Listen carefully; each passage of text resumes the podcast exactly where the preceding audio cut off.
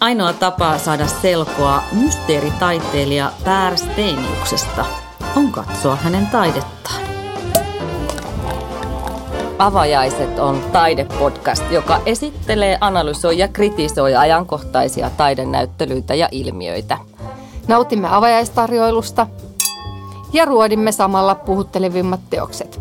Minä olen taiteen moniottelija Krista Launonen ja seurassani on muodin ammattilainen Milla Muurimäki.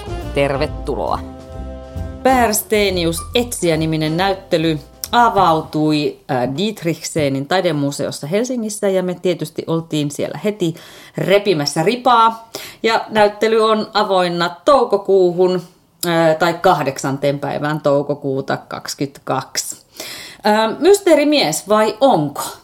Oliko Milla Pärsteenius sinulle tuttu vai onko hän Täysi outo? mysteeri. Täysi, Täysi myst- mysteeri. Täysi mysteeri. No, tässä vaiheessa on tietysti hyvä kertoa, että Intia jollain tavalla liittyy pääriin. Ja siksi me juomme tänään äh, IPA, Indian Tribute, nimistä olutta. Kippis. Kippis. Mä aion nyt avata tämän.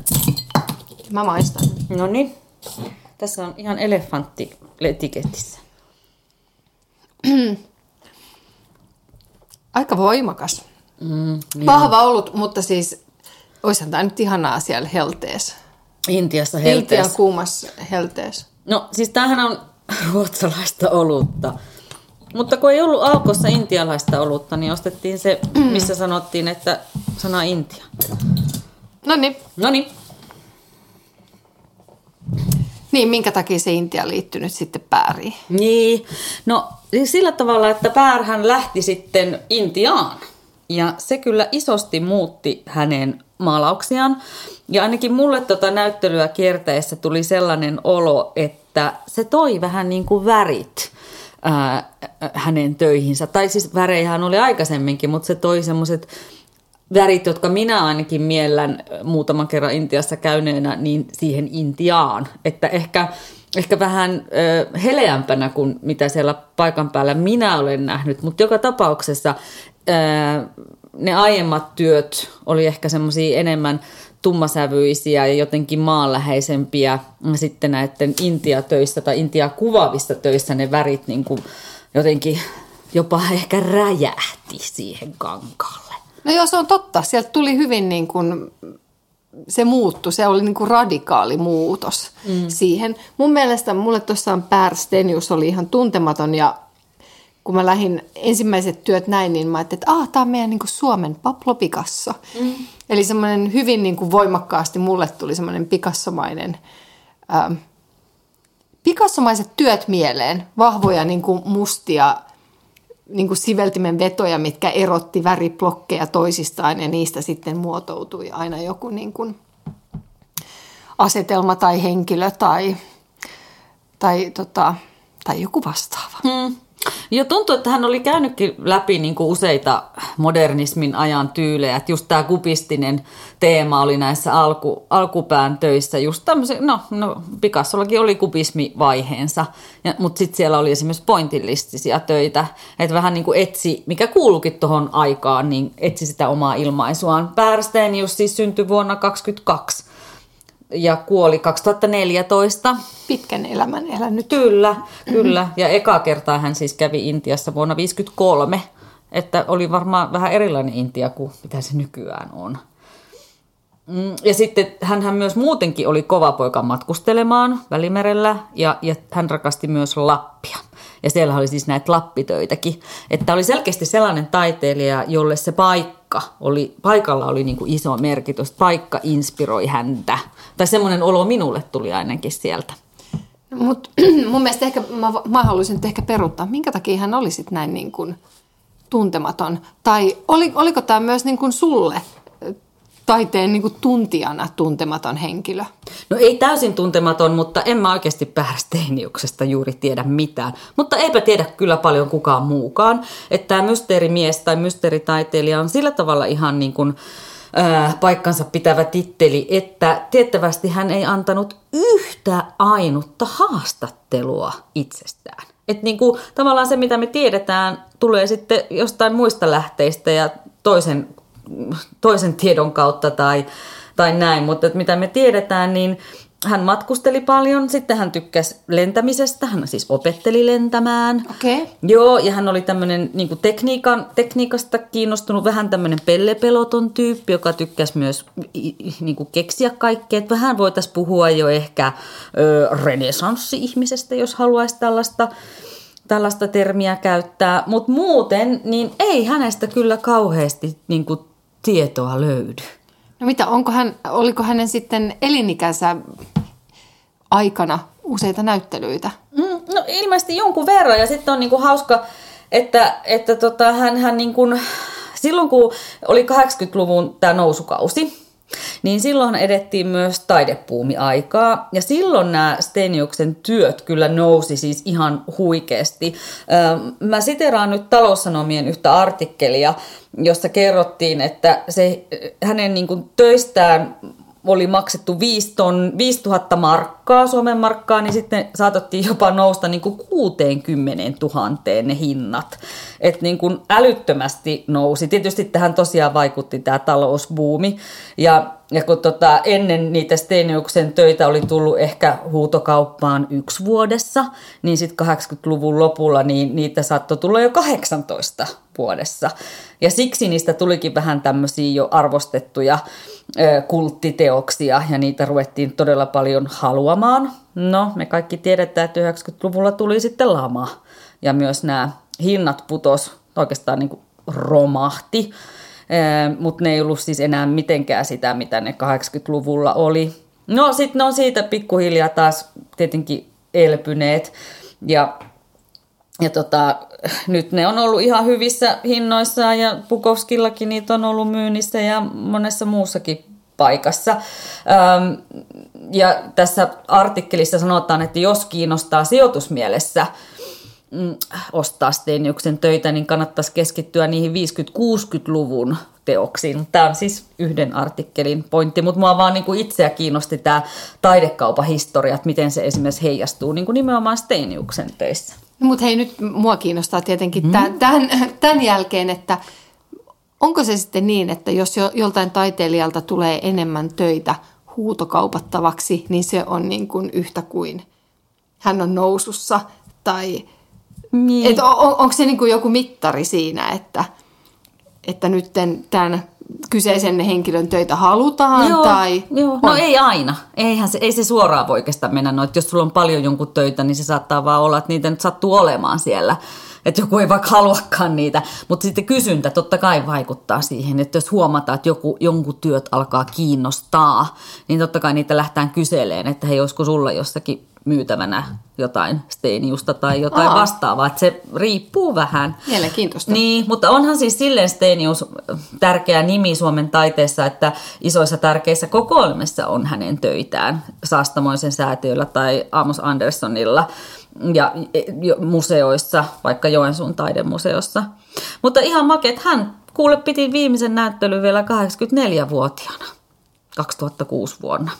Että mun mielestä kova, kova äijä. No siitä sitten täytyykin ehkä sanoa, koska mua äh, näiden ensimmäinen yksi niistä töistä, mikä ei ollut siis maalaus, vaan oli tämmöinen kollaasi, tulitikku ja naru vuodelta 1958, niin se oli sellainen, mitä mä jäin kovasti katsomaan, koska mä en ole pitkäaikaan nähnyt kollaasitöitä niin. Niin kuin missään. Eikä tuollakaan, hän taisi, tämä taisi olla ainut. Mm. Ja se oli tota, se oli tosi viehättävä. Ja sitten mä olin kiertänyt sen näyttelyn ja äh, sitten siellä tota, Didriksenin siellä niin sanotussa kirjastohuoneessa tota, sinne oli laitettu yksi taulu ja pysähdyin sen ääreen. Ja sen, sen nimi oli myös Tulitikku ja Naru, ja se oli vuodelta 2009. Oi! Eli hän oli varmaan tehnyt tämmöisen niin kuin mahtavan jatkumon.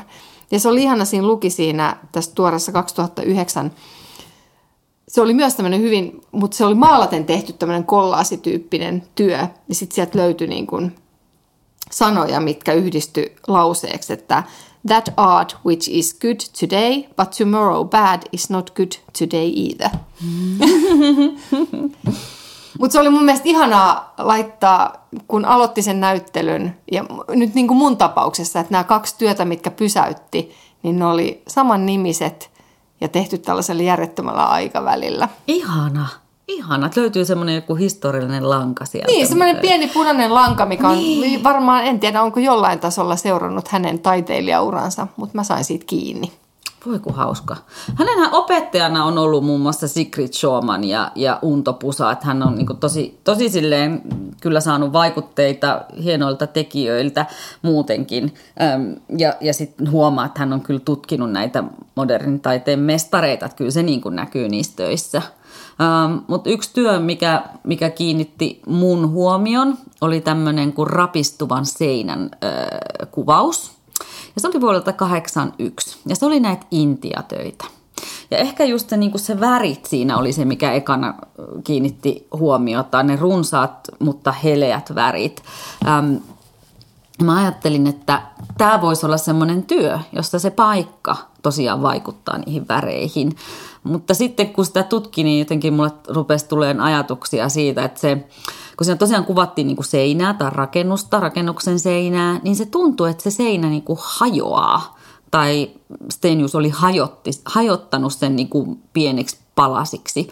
Aivan niin kuin jonkun lyijylasiteoksen tai jonkun Tiffany-lasiteoksen. Että siitä tuli semmoinen kilahtelevan keveä, jotenkin se värien loisto ja riemu mm, tuli sinne ja se, mä, mä ainakin pääsin sinne Intiaan jotenkin tekemään sen matkan, että vau, että, että sillä se Intia todella voi vaikuttaa taiteeseen ja jotenkin tuli samalla, paitsi ne värit, niin semmoinen syke ja meno, joka kuuluu siihen Intiaan. Sitä ei voi oikein Intia erottaa siitä semmoisen kakofoniseen kaoottisuuteen, johon kuuluu äänet ja hajut ja kaikki se, kaikki se niin kuin ihmeellinen kaoottinen meininki, mitä siellä on, ja sitten ne runsaat, runsaat värit. Ja sitten hän niinku harrasti tämmöistä kuvapinnan hajottamista, että hän tuntui, niinku, että se pilkko tai rikko pieneksi palasiksi.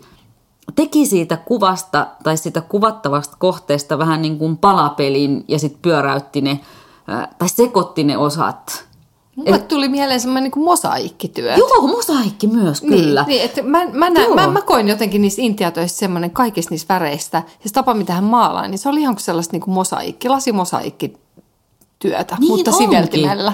Joo, ja sitten siellä on niin joku pää tai kasvot tai kasvojen vihje kasvoista, joka sitten ankkuroi, että aa, tässä onkin ihmisiä. Tai että, että tässä onkin, niin kuin, tämä onkin joku muotokuva.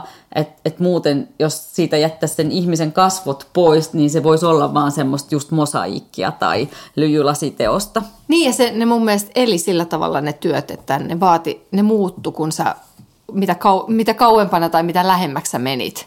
Joo. Niin niissä niissä oli hyvin semmoinen selkeä, että sun piti vähän niin kuin katsella, ottaa etäisyyttä, mennä lähemmäksi ja sä näit niitä eri tavalla. Se on niin totta. Ja siitä hyvänä esimerkkinä on just tämä pointillistinen suuntaus, josta tavallaan se kuva luodaankin pienillä pisteillä tai siveltimen pienillä vedoilla, josta yhtenä esimerkkinä oli toinen mun suosikki, eli Maisema Lapista vuodelta 60 öljy, öljyväriteos, joka taas muodostuu vain eri kokoisista eri värillisistä mm, pisteistä. Siksi se point, eli pointillismi ismi nimenä on saanut alkuunsa.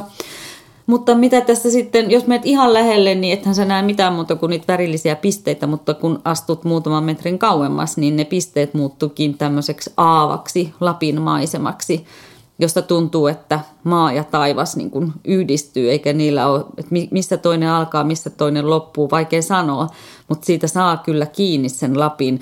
Ehkä joku, en mä tiedä, olisiko se sitten ruskamaisemaa tai, tai kevätmaisemaa, vähän vaikea sanoa, eikä sillä oikein merkitystä, että sä näet semmoista vähän, vähän niin kuin vuoria, mutta ennen kaikkea se, se Lapin hiljaisuus ja se, että siellä ei ole ketään, niin se taas tuli voimakkaasti tuossa ikään kuin vastakohtana sinne sykkivälle ja kaoottiselle Intia-kuvastolle. Niin, mutta se oli mun mielestä jännä noissa lappikuvissa se, että se sävymaailma oli sama, sama kuin mm. siellä Intiassa, Joo. vaikka niin kuin tietyllä tapaa Lapin kokee semmoisena hyvin niin kuin ruskan maanläheisinä, semmoisena hänen niin kuin niitä alkupään teoksen niin kuin töin värityksinä. Että hän jotenkin sitten kumminkin se Intia varmaan jäi jollain tapaa toi tämmöinen väriilottelu ja pastellisuus päälle. Mm, niin, että Ja, hän... Niin, ja koska se näkyy myös siellä siinä mun siinä lempparissa siellä lopussa, siinä 2009 niin kuin työssä, että hän selkeästi, sillä jäi se semmoinen Mm,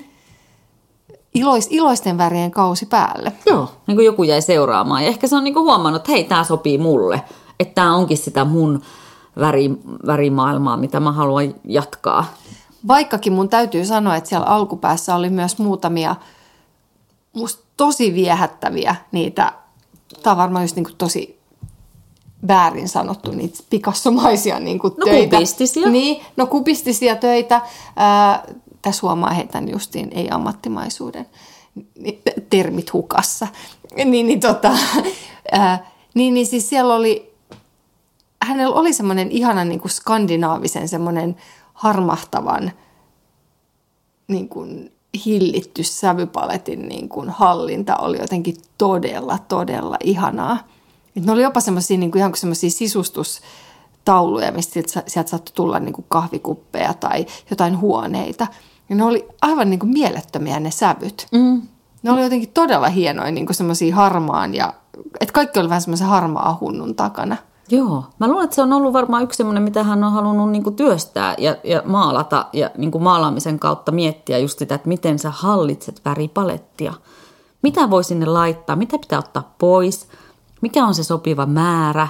Että sehän on semmoista, mitä taiteilijat, maalarit tekee, että ne ha- hallinnoi sitä värejä ja nimenomaan sitä väripalettia. Että harvahan vaan yhdellä värillä maalaa, että se on aina keskustelua useiden värejen kanssa. Ja kun opetan maalausta, niin sanon aina, että se on jonglööraamista.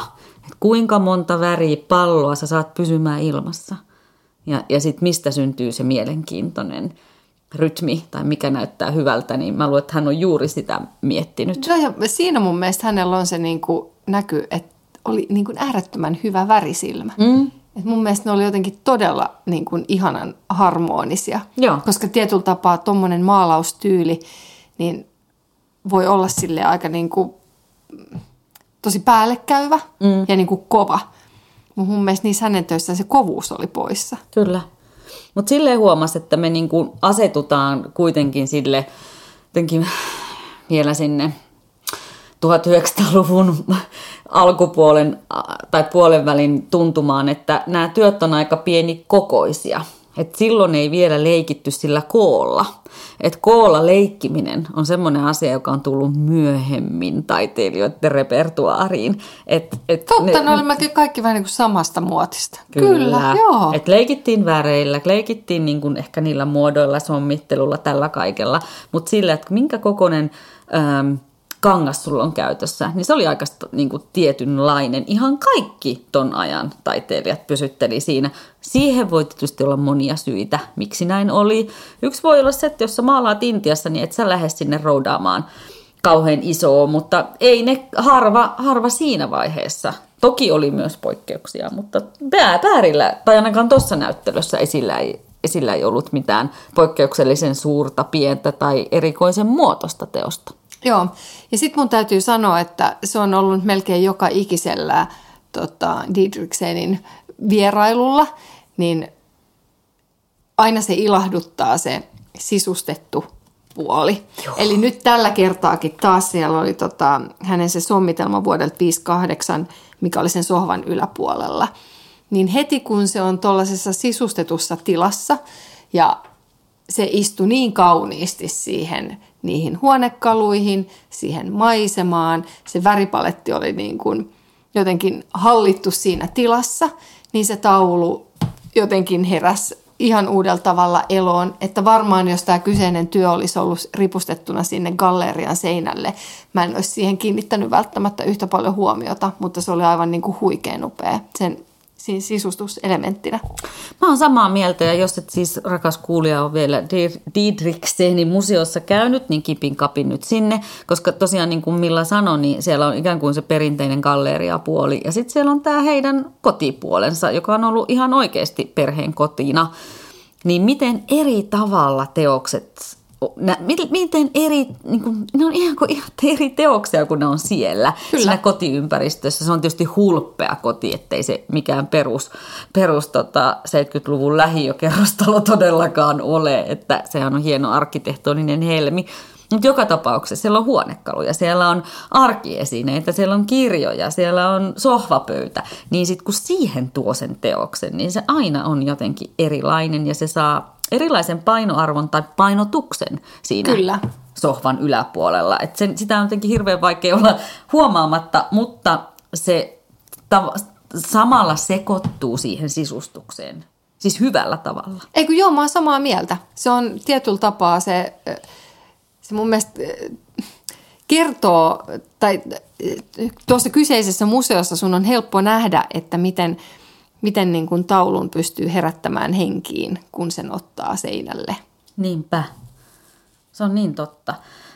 Ja vaikka me ei juurikaan Steeniuksesta tiedetä, hän ei siellä julkisuudessa viihtynyt, vaan enemmänkin matkoillaan, niin, niin kuitenkin niin tämä näyttely on semmoinen, että, että jos kiinnostaa tämä mysteerimies, niin siinä se kyllä sitten niin ainakin sen kuvien kautta aukeaa, koska täällä on niin laajalta aikaskaalalta Steeniuksen töitä, ja, ja sitten tavallaan niin kuin, mitä näyttelyteksteistä käy ilmi oli se, että hän oli tämmöinen totuuden etsiä. Että hän halusi etsiä totuutta, oli kyse sitten taiteesta tai ihmismielestä. Ja hän sitten jonkinlaisia vastauksia siellä Intiasta löysi, paitsi uskontojen ja myös tämän elämäntavan kautta, niin myös sitten erilaista kirjallisuudesta ja sitten sieltä Lapista. Että sekin oli hänelle tosi tärkeä paikka. Ja kyllähän tämä kaikki näkyy niissä teoksissa. Joo, kyllä. Hän selkeästi niin kuin työsti oman siveltimensä kautta niin kuin omaa, omaa mielenmaisemaa. Niin, ehkä kaikkien ei tarvitsisi sitten avata koko elämäänsä erinäköisissä haastatteluissa tai erinäköisille kyselijöille, että mitä olet ajatellut. En mä tiedä. Ehkä se oli hänen tiensä. Niin, niin. E, ihan, ihan kiva tapa oli tutustua häneen tuolla tavalla myös. Todellakin. No, kelle me voitaisiin suositella mysteerimies Steeniuksen näyttelyä? Huu. Tota, tähän mä ehkä kans taas niin kuin vinkkaisin, äh, vinkkaisin tota, kaikki henkilöt, ketkä ehkä jo maalaa jonkun verran. Mun mielestä sieltä saa tosi hyviä vinkkejä siihen, että mit, miten eri tyyppisillä tavoilla niin kuin siveltimen käytöllä pystyy työstämään töitä. Mutta sitten myös ehkä sellaisia niin kuin, vähän semmoista niin kuin värioppia. Joo. Eli, eli se, että miten yhdistää värejä tai miten niin kuin hyvinkin erilaiset värit sä saat toimimaan niin kuin yhdessä harmonisesti. No sepä se, että on sitten, miettii sitten värejä niin kuin omissa maalauksissa tai taiteessa, vaikka, tai vaikka sisustuksessa. Sisustuksessa, niin, joo, tätä mä mietin. Niin, tai ihan missä tahansa, koska kaikkeenhan liittyy värit, vaikka Kyllä. omaan pukeutumiseen, että miten mä matchaan, mitkä mä saan toimimaan, mitkä tuntuu hyvältä, koska sekin on väreissä tosi tärkeää, mm. että se tavallaan värit on tunteita ja tunteet on värejä, mikä tuntuu kivalta. Niin toi voisi tosiaan olla katsojalle semmoinen pieni, kiva väriopin tunti. Kyllä, ja mun mielestä jotenkin ihania uusia niin kuin värikompoja. Mä ainakin henkilökohtaisesti jotenkin löysin omaan työhöni, että ahaa, pitääpä ehkä kokeilla noita yhdistelmiä. Ja jos ilmastonmuutos tai korona estää matkailemasta, niin kyllähän tuossa pääsi sekä Intia että Lappi. Joo, paitsi se Lappi oli kyllä niin kuin Intialla maustettu. Mm, hyvä niin. Eikö sille. oteta sille. Kiitoksia ja Hei, näkemiin. näkemiin.